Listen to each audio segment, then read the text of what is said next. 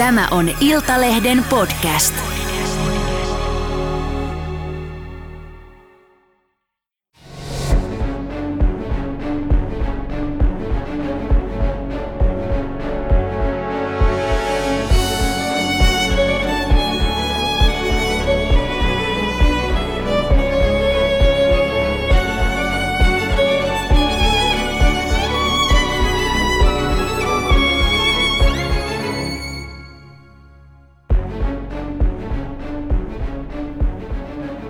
Yhdestoista marraskuuta vuonna 1989 Lahden poliisille tehtiin katoamisilmoitus 35-vuotiaasta Vilho Hauhiasta. Omaiset kertoivat, että he olivat nähneet Vilhon viimeksi 10. lokakuuta, eli yli kuukautta aiemmin. Vilho oli silloin lähtenyt ystävän luota kotiinsa tapaamaan jotain henkilöä. Yksin asuvalle Vilholle muutaman päivän hiljaiselo ei ollut poikkeuksellista, mutta kuukaudessa omaisten huoli oli herännyt. Katoamisilmoituksen jälkeen poliisi meni Vilhon kotiin Lahden Launeen kaupungin osassa sijaitsevaan vuokrattuun omakotitaloon. Talossa odotti hyytävä näky. Minä olen rikos- ja oikeustoimittaja Vera Miettinen. Minä olen toimittaja ja kirjailija Linda Rantanen. Käsittelemme selvittämättömät podcastissa ratkaisemattomaksi jääneitä suomalaisia henkirikoksia ja katoamisia 1980-luvulta 2000-luvulle saakka. Tapausten tiedot on kerätty oikeuden asiakirjoista, viranomaislähteistä sekä kadonneiden ja uhrien omaisilta.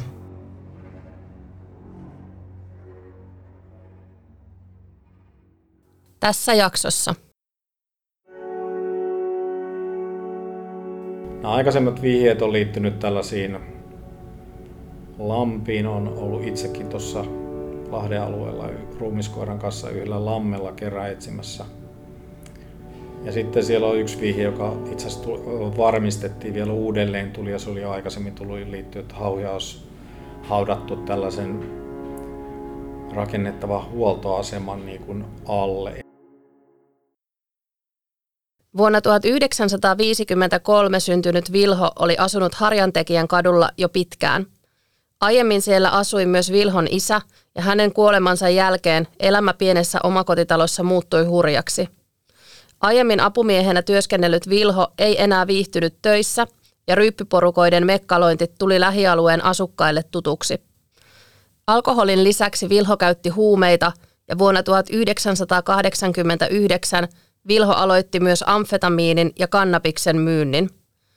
Huumebisnekset johdattivat Vilhon alamaailman koukeroihin ja lopulta maksuvaikeuksiin. Eräänä päivänä Vilho osti toiselta huumediileriltä karvasuolalla jatkettua ainetta. Päihteen vaikutus ei ollut Vilhon mieleen, joten hän ei suostunut maksamaan sitä summaa, mitä myyjä vaati.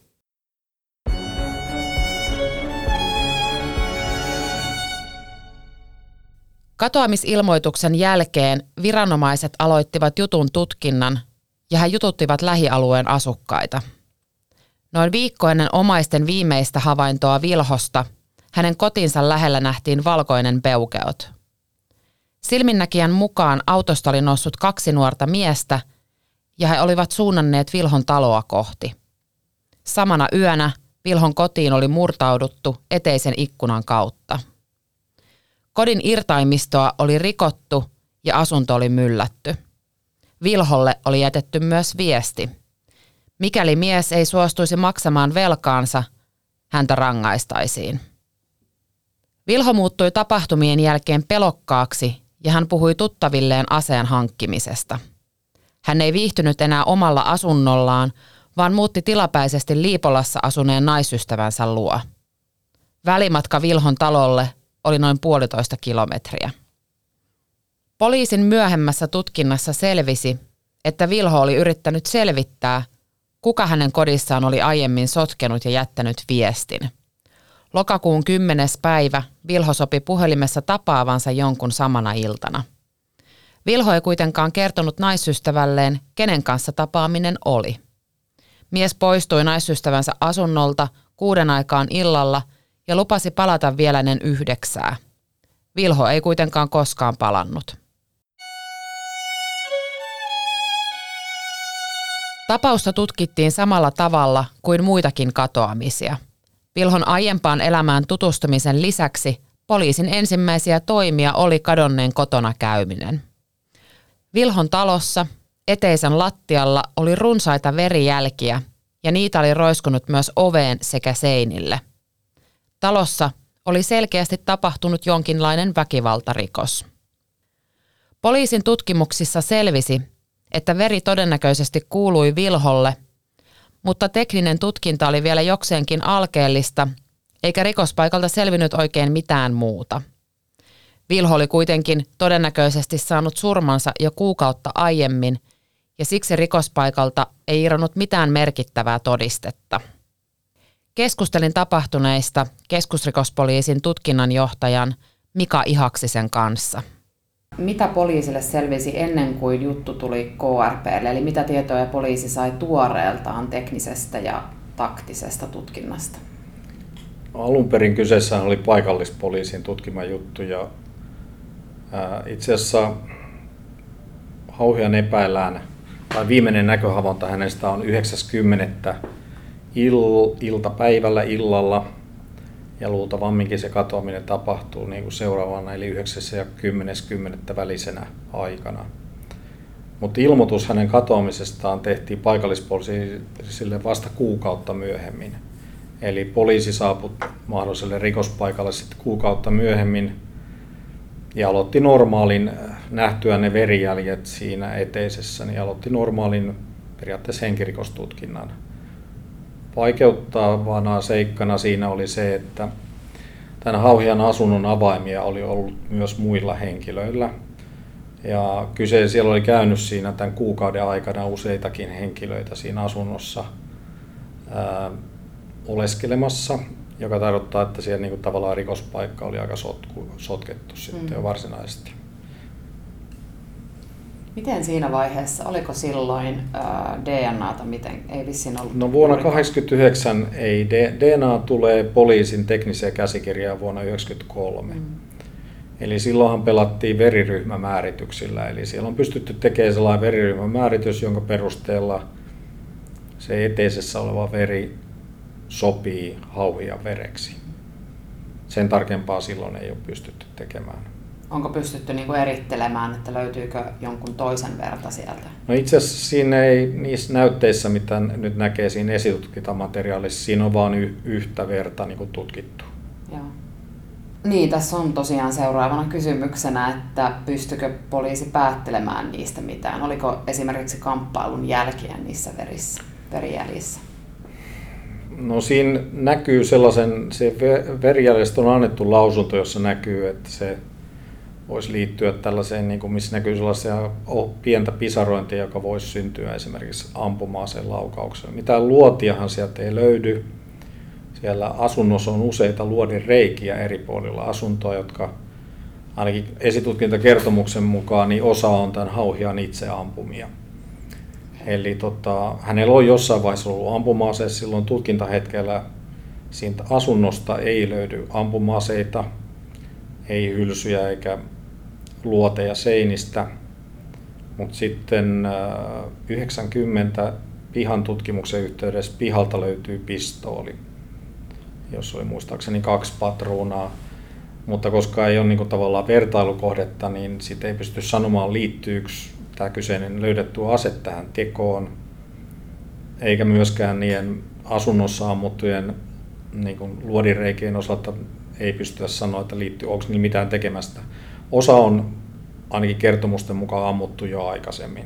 Mm. Mutta onko niissä joku muu, joka liittyisi mahdollisesti tekoon, sitä ei pystytä sanomaan.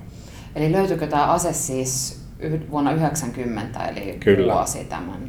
Eli tähän on talvi silloin, kun tämä tapahtuu, eli luultavamminkin se on sitten seuraavana kesänä, kun on päästy mm. sulan aikana tutkimaan sitä pihaa. Mut, tota... Mutta edelleenkään ei tiedetä, että liittyykö se oikeasti siihen? Ei, ja tämä kyseinen ase on tällainen 1900-luvun alussa valmistettu pistooli, joka ei ole missään kirjoissa eikä kansissa, eli mm. sitten on ihan mauton selvittää, ken, kenen hallussa se on ollut. Pitää koko aika muistaa, että mitä aikaa ollaan eletty. Joo, joo, ja itse asiassa DNA on loppupelissä ollut aika vähän aikaa vielä niin tutkintamenetelmistä esimerkiksi poliisilla. Niin. Paikallisesti mikä siinä on hankaloittanut on ollut se kuukauden viive sen Niin. teon alta. Hauhilla on ollut sellainen ovijärjestely, että hänellä oli tällainen normaali ovenlukko siinä ovessa, mutta se ovenlukko oli niin huono, että sen sai niin kuin ovesta kahvasta tempasemalla auki. Hän asui tällaisessa vanhassa puutalossa. Okay. Hänellä oli tällainen riippulukko sitten siinä lisänä, joka hän laittoi oveen, niin nyt esimerkiksi sen teon jälkeen se riippulukko oli laitettu siihen ulos, eli kaikille hänen tutuilleen se tarkoitti, että hauhia ei ole kotona, koska luk- riippulukko on oven ulkopuolella, eli tavallaan ketään henkilöitä ei tullut koputtelemaan, miksi olisi tullut, koska jos Semmoisen kerran riippulukko on ulkopuolella, niin eihän sisällä voi olla ketään. Niin, niin, kyllä. Niin tota, se viivytti sitä, koska jos ilman sitä, niin se varmaan olisi aikaisemmin jo selvinnyt tämä mahdollinen teko ja tullut poliisin tietoon. Tämä kuulostaa siltä, että tässä on kyse jostain isommasta tai sellaisista, jotka tietää mitä tekee. Ei, no sanotaan nyt ainakin, että jonkun on täytynyt tietää, se riippulukkohan ei roikkunut siellä oven ulkopuolella, vaan se oli hänen pöydällään sitten. Eli jos joku täysin tuntematon olisi varmaan tämän teon, niin ei enää olisi tajunnut edes laittaa sitä. Mm. Että ainakin henkilö, joka on tiennyt tämän käytännön ja varmaan just sen takia tehnyt sen niin, jolla ajatellut, että kukaan ei tule edes koputtelemaan. Kyllä. Mutta jotenkin se, että ruumis on saatu hävitettyä ja, ja, ja sitten ää, niitä aseen jälkiä ei löytynyt tai aseen hylsyä löytynyt mistään, niin itselläni Meidän tuli täytyy mieleen- myöntää, että sit, sit on vähän vaikea nyt pelkästä verijäljestä silleen sanoa, että miten, mikä se tekoväline oikeasti on. Niin. Mut tota, ja sitten siellä on, niin kuin mä sanoin, siellä on lukematon määrä luodinreikiä, jotka taas tiedetään, ne on osa kuultavista kertoo, että Hauhialla itsellään oli tällainen pieni kaliberinen ase, jolla hän ammuskeli siellä asunnossa. Mutta se, että onko niistä mahdollista muuta. Se jälkihän on ihan siinä oven kynnyksellä, joka viittaisi siihen, että se teko on tapahtunut melkein niin kuin sillä tavalla, että hauhia on avannut oven ja sitten se on tehty, mitä on tehty.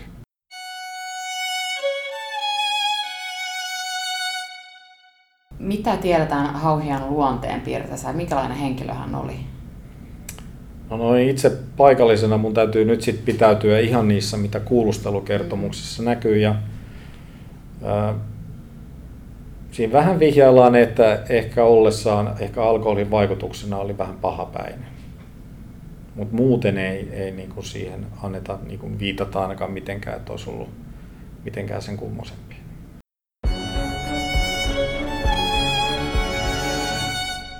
Poliisin teknisestä tutkinnasta ei ollut apua, mutta paikallispoliisi jatkoi taktista tutkintaa. Poliisit jututtivat vihjeiden perusteella useita ihmisiä eri puolilla Lahtea siinä toivossa, että joku kertoisi Vilhon olinpaikan. Mitään merkittävää ei kuitenkaan selvinnyt vuosienkaan aikana, vaikka poliisilla oli pääepäiltykin. Se selvisi poliisin esitutkinnassa. Pääepäilty oli se henkilö, jonka kanssa Vilholla oli tapaaminen katoamisiltana. Tähän ei kuitenkaan löytynyt varmoja todisteita. Myös Vilhon kotiin murtautumisiltana jätetyn viestin käsiala sopi käsialatutkimuksen mukaan pääepäilyn kirjoittamaksi. Näyttö ei vain riittänyt syytteiden nostamiseen. Vuonna 2009 juttu siirtyi keskusrikospoliisin tutkittavaksi. Silloin 2009-2010 sitten suoritettiin vielä niin kuin viimeinen kuulustelu niin kuin läpi. Osa epäilyistä ja osa henkilöistä, jotka liittyy tähän tapahtumaan, oli jo kuollut silloin. Mm. Mutta ne, jotka vielä oli tavoitettavissa, kuultiin ja ajateltiin, että jos ne nyt 20 vuoden päästä, koska oli jo sanotaan, että elämäntilanteet oli muuttunut niillä henkilöillä jo niin paljon, että ajateltiin, että olisi mahdollisuus ehkä puhua nyt, jos ei silloin jostain syystä halunnut puhua, mutta ei silläkään päästy sitten eteenpäin. Just näin. Entä se epäilty, joka silloin oli poliisilla, niin onko hän elossa? Joo, tai siis yksi niistä epäilystä on, on Niin, niin, niitä elossa. oli Pääepäilty on joo, elossa vielä, joo. Useampia henkilöitä oli kuultu epäiltynä. Tähän liittyy tällaisia henkilöitä, joilla oli, joilla oli yhteyksiä huumekauppaan. Ja, ja yksi tutkintasuunta oli, että tässä oli kyseessä tällainen, että oli ostettu ehkä huumeita, jota ei sitten oli maksusta riitaa. Mm. Ja tämä teko liittyi siihen. Hauhian asunto oli hajotettu joitain päiviä, viikkoja ennen tätä tekoa. Liittyykö se tähän, sitä ei tiedä. Hauhia juuri ennen tätä katoamista hän selvitteli ympäri Lahtea sitä, että kuka se hänen asuntonsa oli rikkonut. Nämä kaikki henkilöt, jotka siinä on ollut tavallaan tätä Hauhian sellaista niin tuttavaa piiriä. Mm.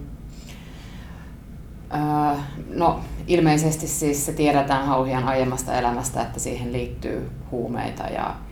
No kuulustelukertomuksen mukaan kyllä joo. Ja oli aikaisemminkin ja itse asiassa ihan niinä päivinäkin siinä ilmeisesti oli vi- viittauksia johonkin mahdollisiin huumekauppoihin. Hmm. Millä nime- nimikkeellä tätä nyt siis tutkitaan? Onko se murha vai? Tappona se on kirjattu, eli sehän on jo niin kuin tässä vaiheessa vanhentunut. Niin. Eli jatketaanko tutkintaa? Onko se niin kuin loppunut vai mikä on tilanne? No eihän se sinänsä ole loppunut, että Auhiahan on edelleen kadonneena henkilönä etsintäkuulutettu. Että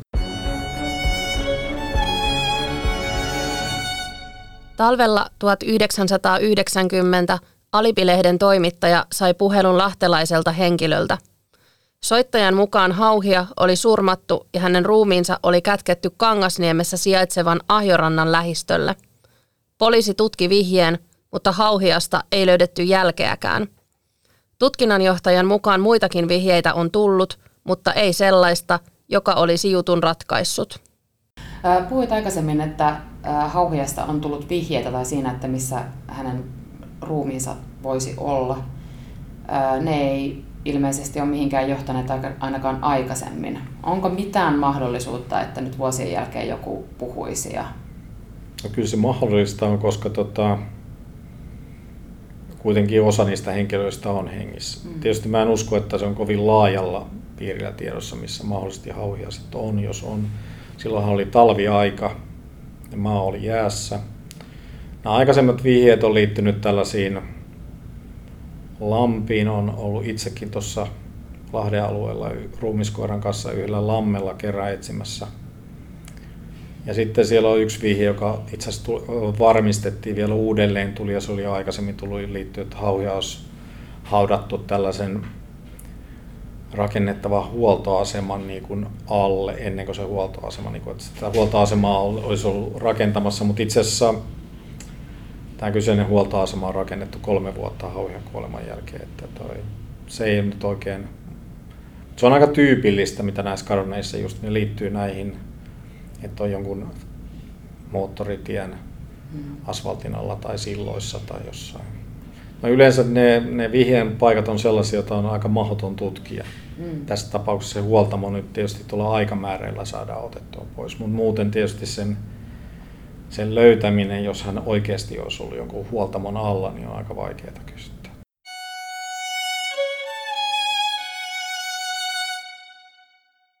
Vaikuttaako poliisin työn tehokkuuteen se, jos henkirikoksen uhri on huumeiden käyttäjä tai alkoholisti? Ei mun mielestä kyllä vaikuta toi toi henkirikoksen uhriksi päätyminen on vähän samanlainen kuin sauna, että tota, siellä ei ole titteleitä, silloin kaikki on ihan samanarvoisia.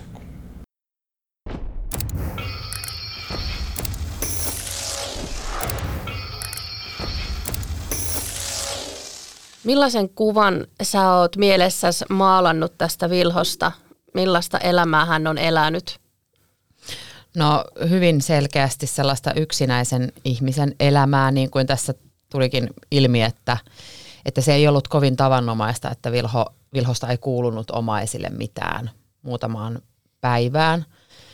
Ja sitten varmaan tämä yksinäisyys ja lopulta äh, isän kuolema, joka oli varmaan hänelle läheinen, tai olikin ilmeisesti läheinen, koska ne asuivat yhdessä, niin hänen kuolemansa sitten lopulta vei huumeiden maailmaan ja sitten muutenkin noiden päihteiden käyttöön.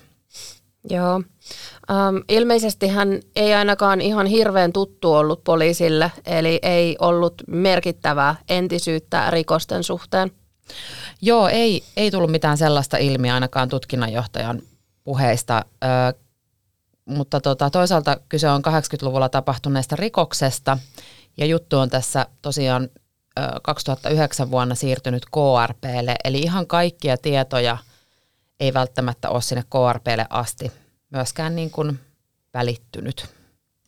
Mua ihmetyttää tämä, että hänestä on oikeasti noin pitkän ajan päästä vasta tehty se katoamisilmoitus.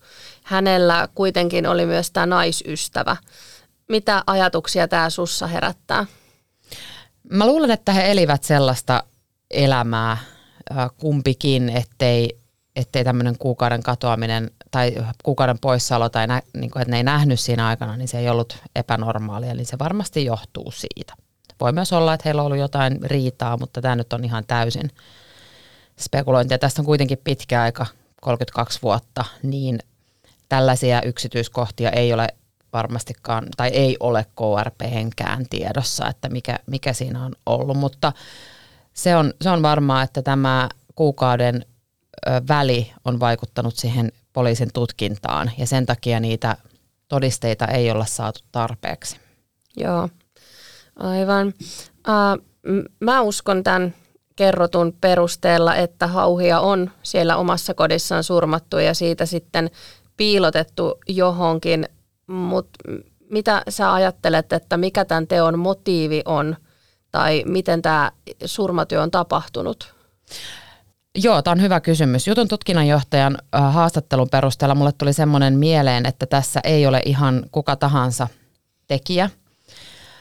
Selvää on, että Vilho on surmattu näiden, näiden meidän tietojen perusteella, että ei ole kyse pelkästään katoamisesta. Ja näyttäisi myös siltä, että aseella poliisin kertomuksen perusteella siellä on ammuskeltu. Eli tota, tutkinnanjohtaja kertoi, että, että sieltä löytyi niin kuin, mm, luodin reikiä sieltä seinistä. Ö, mutta sitä ei tiedä, että onko ne tapahtunut silloin rikoksen yhteydessä – kun Vilho on kadonnut vai onko ne Vilhon omia ammuskeluja, koska tiedetään, että hän teki niin, että hän sa- saattoi siellä yksinä ammuskella seiniä. Öö, sitten on tietenkin vaihtoehtona se, että, että vastapuoli on saattanut hätääntyä, kun, kun on tullut jotain riitaa ja sitten sen jälkeen piilottanut. Öö, tutkinnanjohtajahan kertoi myös, että tässä Vilhon tai tämä, tässä Vilhon omakotitalossa, niin siinä ovessa oli semmoinen niin sanottu munalukko.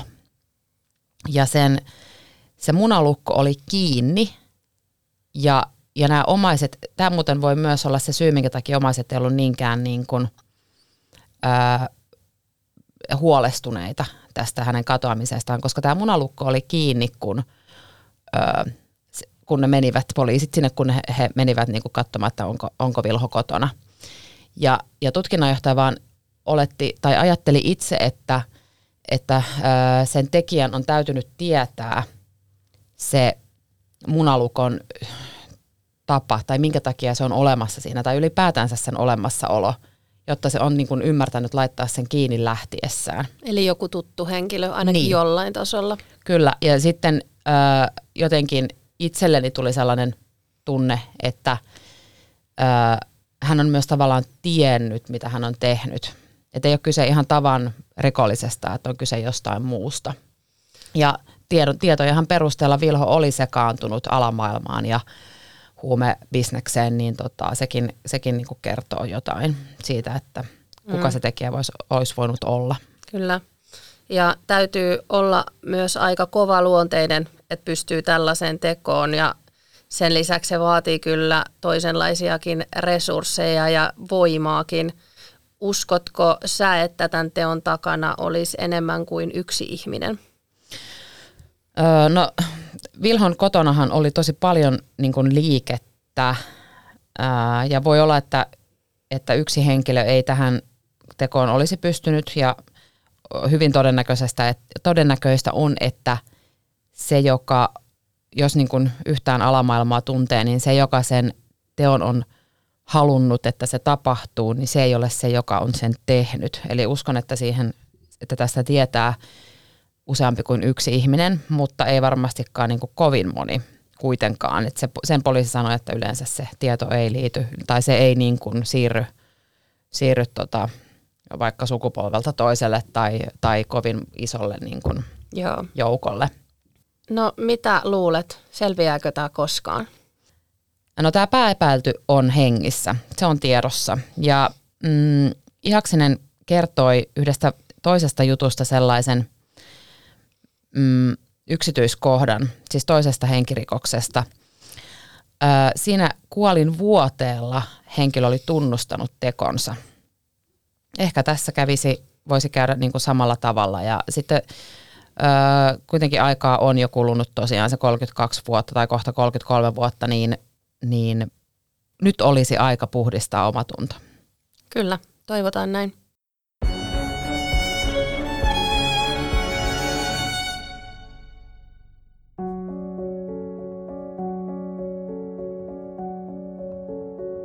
Seuraavassa jaksossa. Ivalolainen 19-vuotias Antti Hanhivaara katosi vuonna 2006 ja vuosien aikana omaiset ovat yrittäneet selvittää Antin kohtaloa.